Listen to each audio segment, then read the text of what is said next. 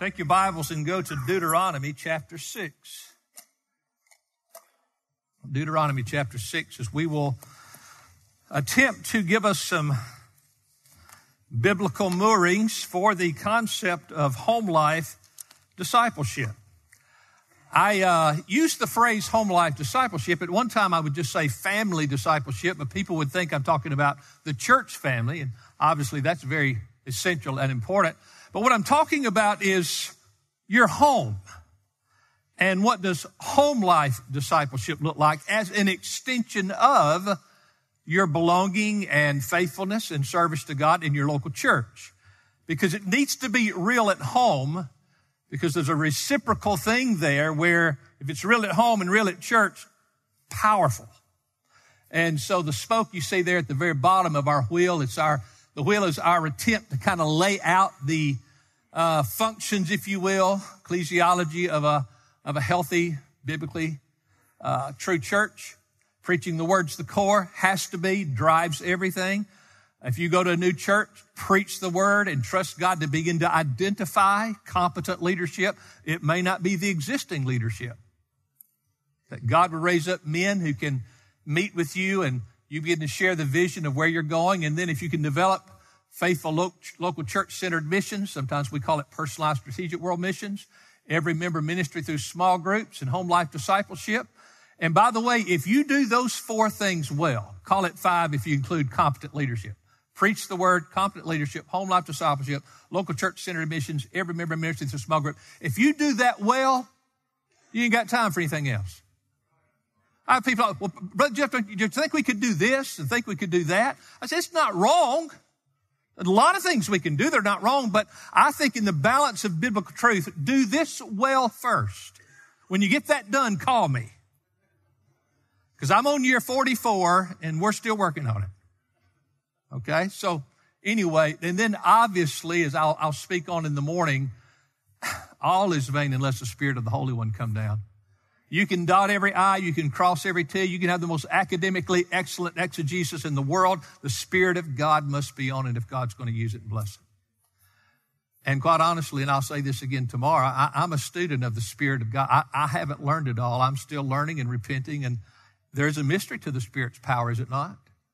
I do feel like one of, one of the black preachers I heard one time, and they asked him about how do you know what it is to preach in the unction of the Spirit? He said, I'm not sure what it is, but I know when it ain't. yeah. Well, I think if you're a pastor very long, you can look at your church and you can tell God did this. Or is this just man's doings here? Should it not be true that at the end of the day, you can't explain our churches by man's ability? So the Spirit's got to be there. And then if all of that's flowing, a God glorifying local church, a church God uses a pattern for others. Okay, we're talking about um, home life discipleship and we've got to get going. Deuteronomy chapter 6, verses 1 through 9. Moses speaking says, and this is the commandment, the statutes, and the judgments which the Lord your God has commanded me to teach to you, that you might do them in the land where you are going over to possess it, so that you and your son and your grandson might fear the Lord your God, to keep all of his statutes and his commandments, which I command you, all the days of your life and that your days may be prolonged. O Israel, you shall listen and be careful to do it, that it may be well with you and that you may multiply greatly, just as the Lord, the God of your fathers, has promised you in a land flowing with milk and honey. Hear, O Israel, the Lord is our God, the Lord is one. And you shall love the Lord your God with all of your heart, with all of your soul, and with all of your might. And these words which I'm commanding you today shall be on your heart. Now here we take it home. And you shall teach them diligently to your sons. And you shall talk of them when you sit in your house, when you walk by the way, and when you lie down, and when you rise up. You shall bind them as a sign on your hand and on your, and as frontals rather on your forehead. And you shall write them on the doorpost of your house and on your gates. So here God is basically saying through Moses, God has made you his people. God is big on having a people. He even tells the nation of Israel, if you'll walk in God's statutes and commandments that I'm giving you, you'll multiply and be a, a great nation. I'm giving you a homeland and you're my people. You know, redemptive history demonstrates that God's purposes are not limited to individuals. God's intent, God's design from the beginning was to form for himself a people. We start in Genesis 1:28, Adam and Eve multiply and fill the earth. I want a people. Abraham, Genesis 12, 1 through 3. Abraham, leave your land, leave your people, leave all you know, go to a place that I'm going to show you, and I will multiply you greatly. Because Abraham is more than just you, I want a people. Ephesians 3:21, to him be glory in the church. Not just the individual Christian, it's important as, as it is and precious as it is to know that he loves us, died for us, but God wants a people. Now, Moses says to them in verse 1, I've been given from God these commandments, these statutes, and judgments. And then verse 2, you're to fear the Lord and keep these all the way multiplying down to your sons and your sons' sons. And then there's some blessings. Your days will be prolonged and you're going to greatly multiply in the earth. And God is saying, and I'll have me a people. God's big on having a people. Well, the point that Moses is making is, is, is, I'm giving you the truth the other nations do not have. In Israel, you'll be distinct from the other nations. You will stand out from them. You will have superior lives. You will experience superior blessings. You will experience the, the, the family of God as such that the other nations do not have. You will learn of and know the one true God, the one who is a Trinity, and yet he is a singular God. So God's telling Moses, Moses is telling the people, here's God's plan. He's forming for himself a people that you might be different and unique and obviously bring glory and honor and praise to his name. Now, back to our thoughts. Roman number one, home life discipleship. To know him truly and to love him truly. That's the key.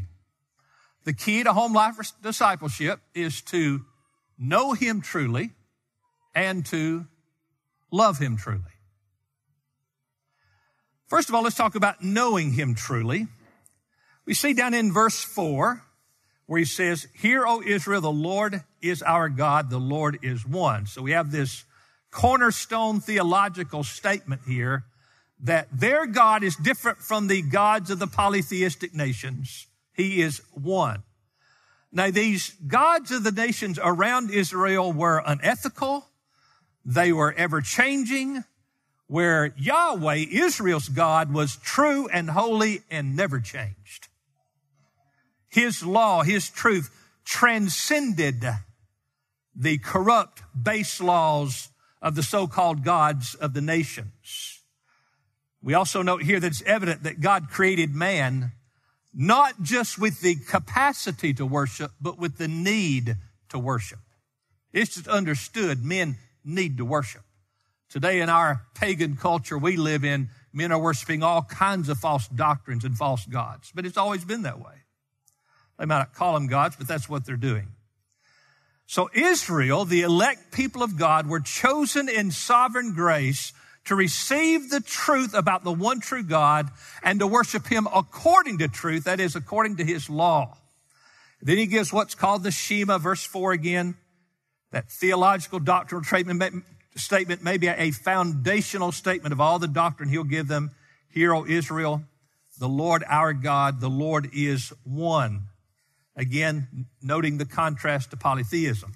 Our triune God, three personalities, if you will, but only one God who's never in contradiction, who forms or rather dwells in the highest of unity, and he is wholly in contrast, not holy, W-H-O-L-L-Y, wholly in contrast to the gods of the people. The gods of the nations, they worship many gods. These false gods of polytheism often contradicted one another. Their gods were corrupt and immoral and uh, unethical and lustful and jealous and vindictive and capricious. They were always changing their mind. Uh, Pam and I got to go to Greece a while back. It really impacted our lives in a wonderful ways as we followed the footsteps of Paul. And, and as those gods would tell us about the, the gods who were worshiped in, in ancient Greece, it was like, my goodness, those are some bad gods. just the awful stuff they would do and, and, and teach. Of course, obviously the gods did nothing. They were dumb idols, but it was the teaching about their gods.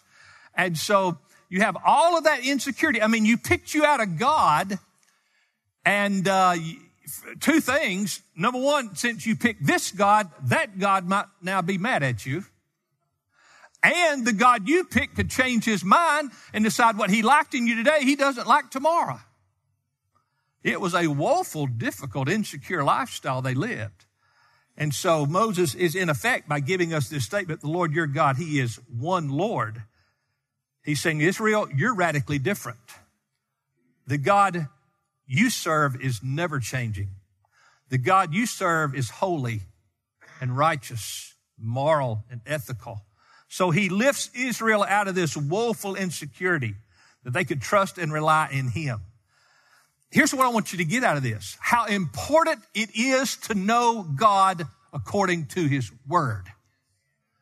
Our subjective feelings about God just do not matter. We don't function on emotionalism or sentimentalities when it comes to our God. So Moses out of the gate said, you're going to be God's people. Now let's get God right. And brothers today, paralleling over to us, there is no replacement for week after week, verse by verse, chapter by chapter, spirit empowered expositional preaching to teach your people about who God is. So that the Spirit of God might then begin to help them love not their subjective conclusions about God, but the objective truth about God. And that's where Moses is coming from. Know him truly. And then that leads to, as I've been saying, love him truly. Because in all reality, if you're born of the Spirit and you're learning of the one true God from your pastor, Moses is the prophet pastor here.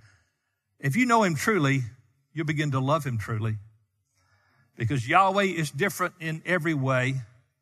Yahweh desires obedience not out of woeful fear or some selfish desire to receive a blessing from Him. He wants us to love Him.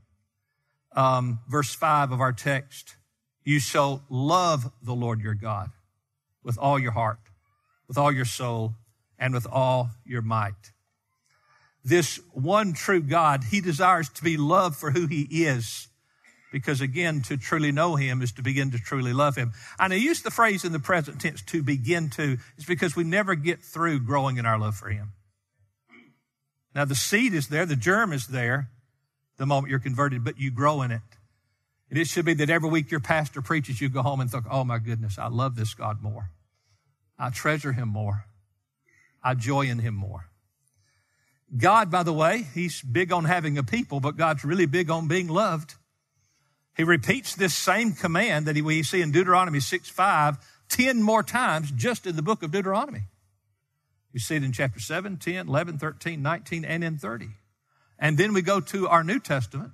You know, the New Testament perfects the old, it completes the old, it brings to maturation the elementary principles of the old.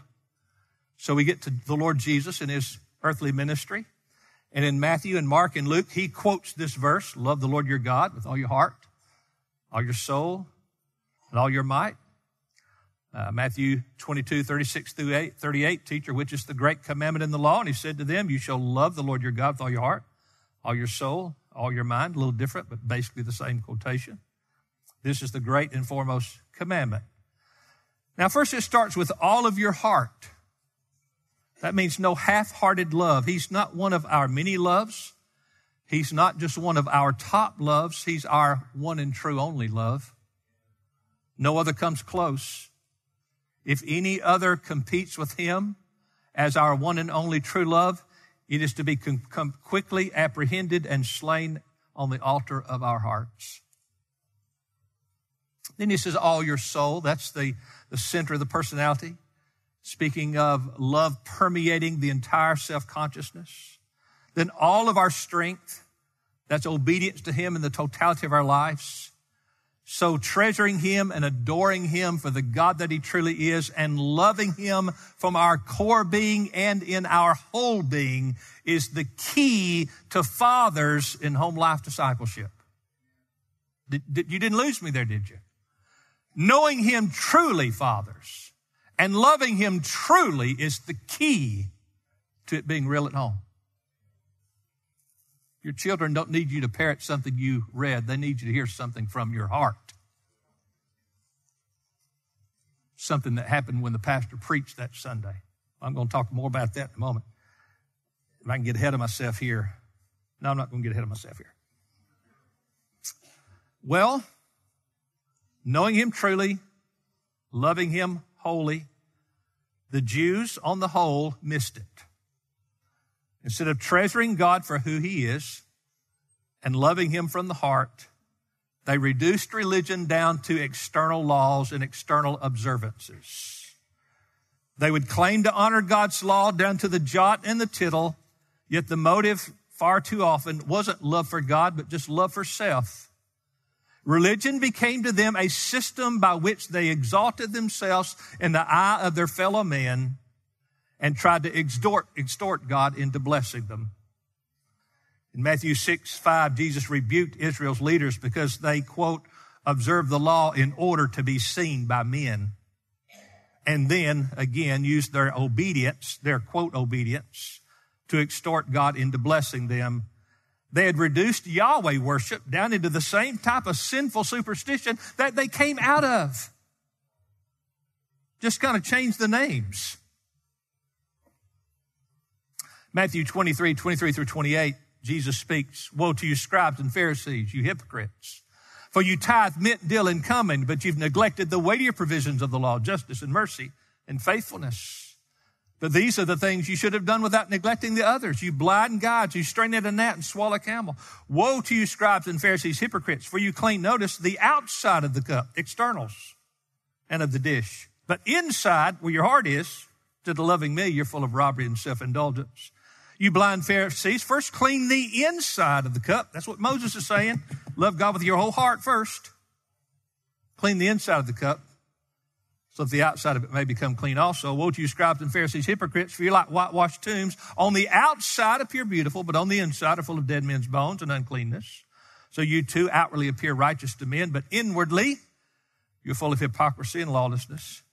So again, everything became an outward external put on instead of an internal transformation.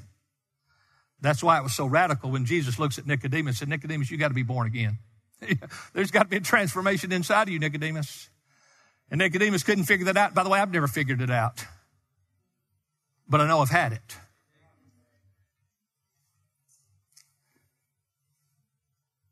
It's not the external application of don't do this and do do that. Instead, it's an internal transformation. Not the external application, an internal transformation. That's the key to home life discipleship. Daddy's heart's been changed. He brings that heart home from church. Because the love of God that God commands requires the divine transformation of the inner man. After we are born again, then we can begin to grow in this love for God because as 2 Corinthians 5:17 reminds us, we're a new creation. Then we begin to live out the new creation that Christ has made us. Matthew Henry said, We are to love him in our desire for him, with a delight in him, with a dependence upon him, and I'm sorry, an entire devotion to him. Matthew Henry continues, says we're to love him intellectually, not sentimentally. We're to love him sincerely, not in word only. We're to love him strongly. We should never refer to anything as having our heart alone, because God alone should have our heart.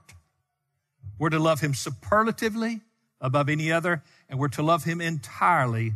The whole of our affections and energies must run toward him. So as fathers are thinking about making it real at home and discipling their children at home, that always includes the wife, of course. He needs to have those moments regularly in the pew under the pastor's preaching where he raises his heart toward heaven and says, Oh my God, I love you and I wished I loved you more. That's the key. That's the key. And if I might just say at this point, there's been a whole lot taught in the last couple of decades or so about the structures, the systems, the way you do family worship, the way you do a family altar, et cetera, et cetera. Some of it's good stuff, but it just doesn't matter if you don't love God. Matter of fact, you can get all the structure wrong, but love God, and you're better at home life discipleship than the guy who's got all the structure right, but his heart's not right. That's why Moses starts there. So when we think about loving God with all of our being, with all of our heart, He's our one and only. Do any of us do this? No. Thank God there's a seed in there of it. There's a hope in there. And hopefully there's an oncoming crop coming out of that seed of true love for our God. The key to home life discipleship. discipleship. I sometimes use this phrase. I hope you don't think it's trite, but what we have to do is cultivate a continual crush on God. I had two older sisters. And one of my older sisters had one boyfriend her whole life. She was mad about him. She had his pictures everywhere. She kept his cologne so she could smell it. She wore his shirts. The phone rings, she'd rush to the phone first. You know, she didn't just have a crush, she cultivated the crush. See, God saved you and implanted in you a seed of love for God, and you've got to get under strong, faithful Bible preaching so you can continually cultivate a crush on God. That's the key to bringing it home and it being real at home. Well, I've really got ahead of myself. Roman 2, the, the flow, the flow of home life discipleship, bringing church home. Not creating a home church. There's a difference between home church and a church that may meet in the home. Don't want to be offensive to any of the brethren, but shall I say the difference is one's biblical and one's not. you got church. You don't need two church homes. Just need one but you need to bring the church home in this sense. The Lord has commanded, Moses said, verse, verse one of our text. I love this. Moses, the prophet pastor, said, Now the Lord's commanded me to teach these statutes, judgments, and commandments to you. So it started with the man of God. It started with Israel's preacher. He's the overseer and the leader of the people. The people were expected to honor their pastor Moses, to submit to him, and to heed his teaching because it wasn't his. He said, I've got to teach you what he's given me. And we see an illustration of how they're supposed to be under his authority in the illustration or the, the narrative of Korah. What is that? Number 16, where Korah, now listen to this. Korah was a man of renown who had 150 other men of renown who joined with him to stand up against Moses and said, Well, you may be a man of God and you may teach some truth, but we know God too. Just one problem with that. God didn't ordain Korah or any of them to be the pastor of the nation. Eventually, God opens up the ground and swallows all of them up. And probably, humanly speaking, they had more abilities than Moses. They were men of renown, probably great personalities, persuasive, charismatic strong leaders, good, good, uh, good, good uh, images before the people. But God said, Moses is my pastor prophet. If you've pastored very long, well, you've met Korah. Yeah, you've met him. And here's the Korah is a master at pointing out your faults. And by the way, you have some. You know what happens when Korah rises up and he points out your faults and you feel like I'm failing too? I, I might as well give the church over to Korah because he's right. I've missed. No, you, here's what you do. You go get in your prayer closet and said, God, you called me to this and you knew what I was. And I'll repent of anything I can find to repent of. But unless you show me something different, I'm pastoring this church. Chasing some rabbits. That's pretty good rabbit chase.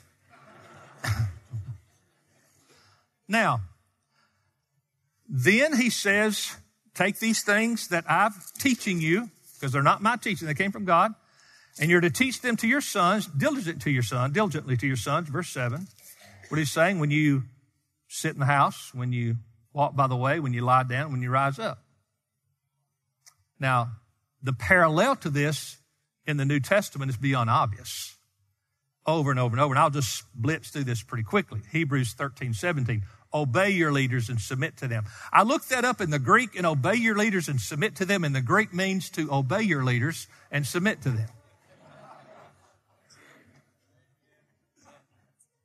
Fathers, you're not above your pastor when it comes to spiritual authority.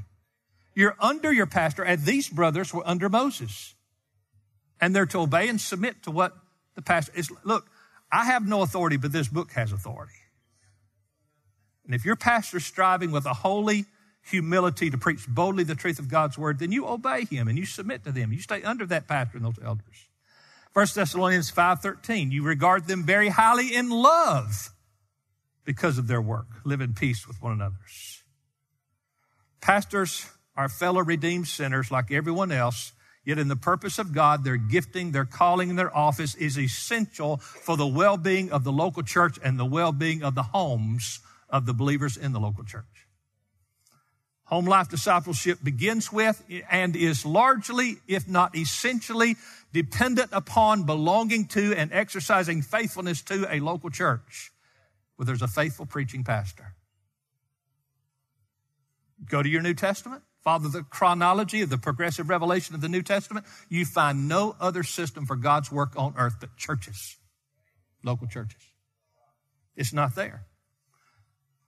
That's why sometimes people contact us about missions, and they're good folks, and they don't mean anything wrong, but they want to do puppets for Jesus or basketball for Jesus. We don't think that's all wrong, but I, we, I, we just do one thing send out preachers, plant churches, and revitalize churches. That's all we do. That's all Paul did. When we get through doing that, well, we'll go to something else, I guess. Colossians 1.25, I was made a minister of this church according to the commission granted me, or granted, God granted to me for your benefit same thing Moses is saying. Ephesians 4 11 through 14. He gave them some as apostles, some as prophets, some as evangelists, some as pastor teachers, for the equipping of the saints, for the work of service, to the building up of the body of Christ. It's all for us, and then we take it home. 1 Thessalonians 5 12 through 13. But we ask you, brothers, to recognize those who diligently labor among you and are in leadership over you in the Lord and give you instruction that you regard them very highly in love because of their work. So back to verse one of our text, Moses, the statutes, the judgments, the commandments, they've been given to me to teach you. So like in the local church, Pastor Moses must exclusively teach the people that which he received from God. Galatians 1 1, Paul says, I was not sent from men nor through the agency of man. 1 Thessalonians 2.13, when you received the word of God, you received it from us. You accepted it not as the word of men, but for what it really is, the Word of God. That's what Moses is saying. God gave me this to give to you. Preach the Word, 2 Timothy 4 2. So Moses teaches these fathers. The flow is then the fathers take it home and teach it to the children and the children's children. So today, I believe the parallel holds that if the local church, the pastor teaches the fathers, then they take it home and teach it to their children's children. That's the flow. It starts at the church and flows to the home. I call this church integrated families. You with me? You're not mad at me, are you? I don't want to mess up anybody's idols this morning. Don't want to burst any pride bubbles this morning. That's the flow. Roman 3. I've only got three the features of home life discipleship. when you when you study the scripture, and you may find if you find please help me if you find concrete, repetitive, clear instructions on what it's supposed to look like in the home. If you find that, let me know because I can't find it. So the features are the, the prominent characteristics of what your home life discipleship or your family altar or your family worship, if you have that, the, the specifics of what that's supposed to look like, I don't know. That's what's so obvious about the features of home life discipleship is we don't know really what they're supposed to look like. There's just not enough text on it. You know what that means? Grace. Liberty. We don't, praise God, we don't judge any other on this stuff. We, you know, we don't judge the system of one brother over another brother on these things. I'll tell you what you might judge though. You learn something being in the same, place for 43, 44 years. You get to watch a few batches of kids get raised. You begin to learn. There's exceptions, of course. Some godly parents can have bad kids. We know that. Generally speaking, you begin to learn what kind of things seem to push kids into Pharisaism and, and rebellion, and what kind of things seems to help children love and joy in Christ. And I'm going to tell you something. Our systems do not convert our children. The gospel converts our children.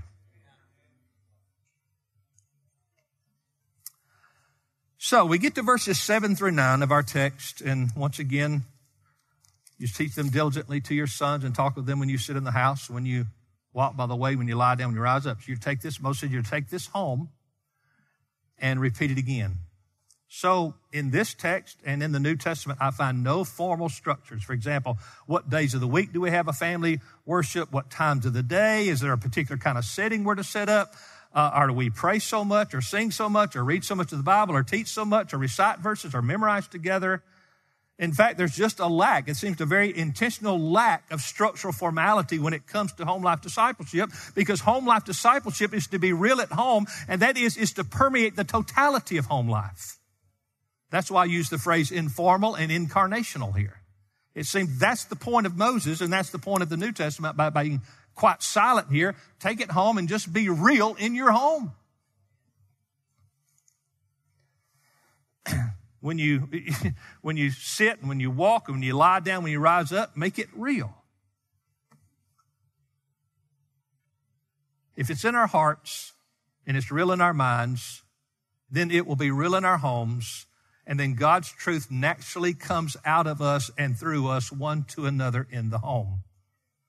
That's the beautiful picture of Christianity as we take it home. You know how absurd it would be to take Moses' statement here and make some sort of legalistic chore out of it. Okay, when we sit down at the house, at least one person's got to quote a verse of scripture. When we walk by the way, at least one person's got to sing a song. when we lie down, well, well, somebody's got to quote a catechism. You know, it could be just absurd. But there's some folks who do stuff like that. That's not what he's saying at all, of course. How absurd that would be. This is a figure of speech to emphasize an earnest pattern of being real at home because we sit under our pastor and our hearts were affected and we love God and we want it spilling over when we get home. Now, I don't have time to maybe develop out what's in my text here, but when we get to to these uh, this text verses eight and nine, where he says, "I want you to um, bind them as a sign on your hand, and they shall be as frontals on your forehead, and you shall write them on the doorpost of your house and on your gates." I, I agree with the scholars that say that this is a a figure of speech, as a metaphor, if you will, because they'd come out of Egyptian bondage, and the Egyptians, in their superstitions, would put uh, uh, uh, amulets or or jewelry on their head and on their arm that have some sort of a mantra or incantation in it that would guard them from danger and, and from the other gods or, or invoke the blessing of their gods. And I think what Moses is saying here, if your Egyptian uh, uh, uh overlords were so devoted to the error of their superstitious religion, how much more should we, elect Israel, be devoted to the truth and the true law our God has given us? And then he talks about write them on your doors. How does he word it there? Bind them as a sign of your hand. Uh, verse 9, you shall write them on your doorposts, your house, and on your gates. Again, in ancient Israel, and still to this day in Islamic Egypt, they write scriptures and again incantations if they're not Muslims on the door to ward off evil spirits. He's just saying, fill your house with God's truth. Fill your house with God's truth. That's my position. Yahweh's law and Yahweh's law alone can transform the heart and the life of the fathers and the children and the children's children. So again, there's nothing specific about how you structure it when you have it. What are the components of it? It's just not there. I know our Puritan fathers really pushed family altars and family worship. I know Spurgeon did, I, and, and there's nothing wrong with that if that works for you, but do not make it legalistic and formal. Make it more incarnational and real out of our hearts. I'll never forget it. I think we, God sends us things like this pretty early in my pastorate. A young man came to me and they were good folks, good folks, and he was telling me about their family worship time And he wasn't being negative, but he said, you know, really, we just all sit there and look at our watch and wait till the 20 minutes is up. Then we're going back to being the people we were. When that young man was in his young 20s, we dismissed him for public drunkenness. Because unfortunately, it was a Pharisaic legalistic structure and not loving God from your heart and just sloshing over as you rise up and as you walk along the way and as you go to bed at night. Brothers and sisters, our rules will not convert our children's hearts. Now, you got to have some, don't get me wrong. There's nothing wrong with having a family worship. If that works for you, fine. But I'm just saying, scripturally, we're not pinned down to any particular formal structure. Applications, and we're done. Applications.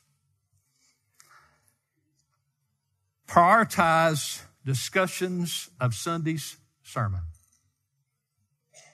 Just throw out a statistic. Make 70% of any effort of discussing truth in the home an overflow, an extension of last Sunday's sermon from the pastor. Why do we make this hard? Why do we make this hard? Is that not exactly what Moses said? I'm going to teach you. Now, you don't go buy so and so's book and do something different when you get home. I'm going to teach you the Word of God, then you take the Word of God home and then you teach it to your children.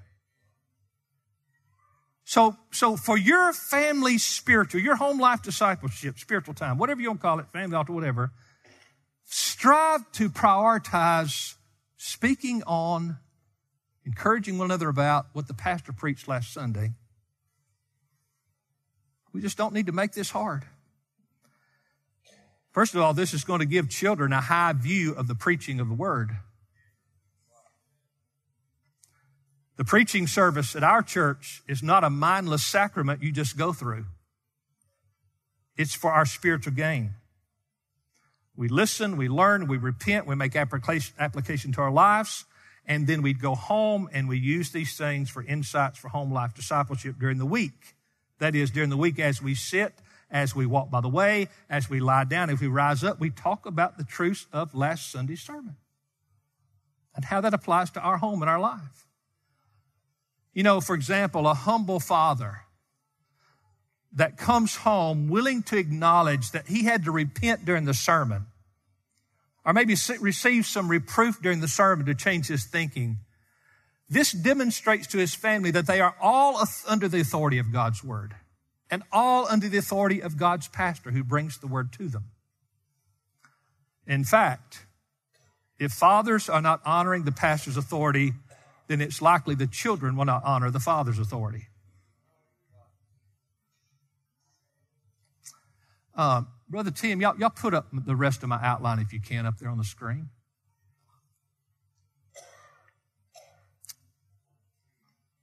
So, number one is prioritize Sunday's sermon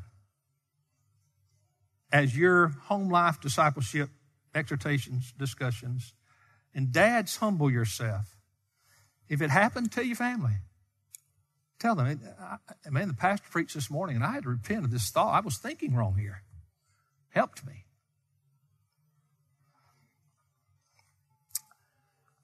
One of the most devastating schemes of Satan is to breed contempt and criticism on the pulpit ministry of the local church. I would beg you, I would beg you Maybe you have a poor pastor. I don't think so, but maybe you do. I don't know. Do not bring criticism of that pulpit before your children. Your children are dependent upon the ministry of the Word of God for everything. You may be right in a way, but you're doing so much damage to the heart and the psyche of that child. Um, preaching the Word is foundational for salvation. Romans 10 14, how then shall they call upon him and who they've not believed? How shall they believe in him who they've not heard? And how will they hear without a preacher? It's God's ordained means. He could have done it different ways, but that's his ordained means. Preaching the word is foundational for sanctification. 2 Timothy 3:16, all scripture is inspired by God and beneficial for teaching, for reproof, for correction, for training in righteousness. Whatever else that is, that's sanctification and for our service, Ephesians 4 11 and 12. He gives some as pastor teachers for the equipping of the saints, for the work of the ministry, to the building up of the body of Christ.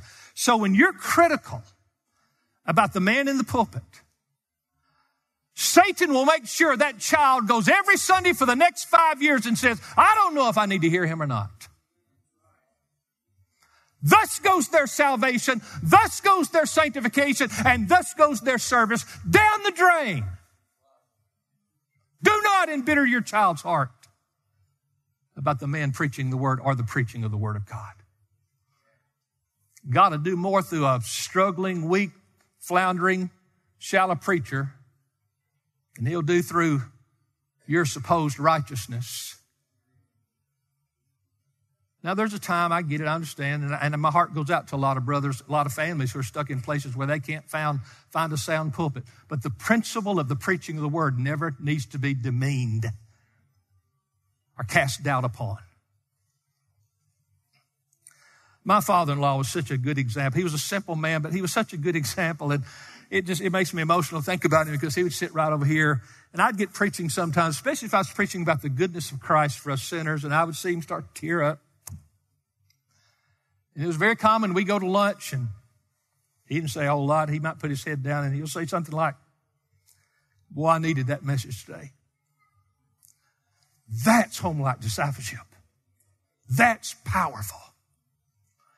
Now I was a grown man I was his pastor at that time, but you take a little seven, eight year old boy whose daddy puts his head down and said, Boy, I needed that correction the pastor gave us today. You know what that little boy does? He says, I want to be like my daddy and go to church and hear what God's got to tell me. Powerful.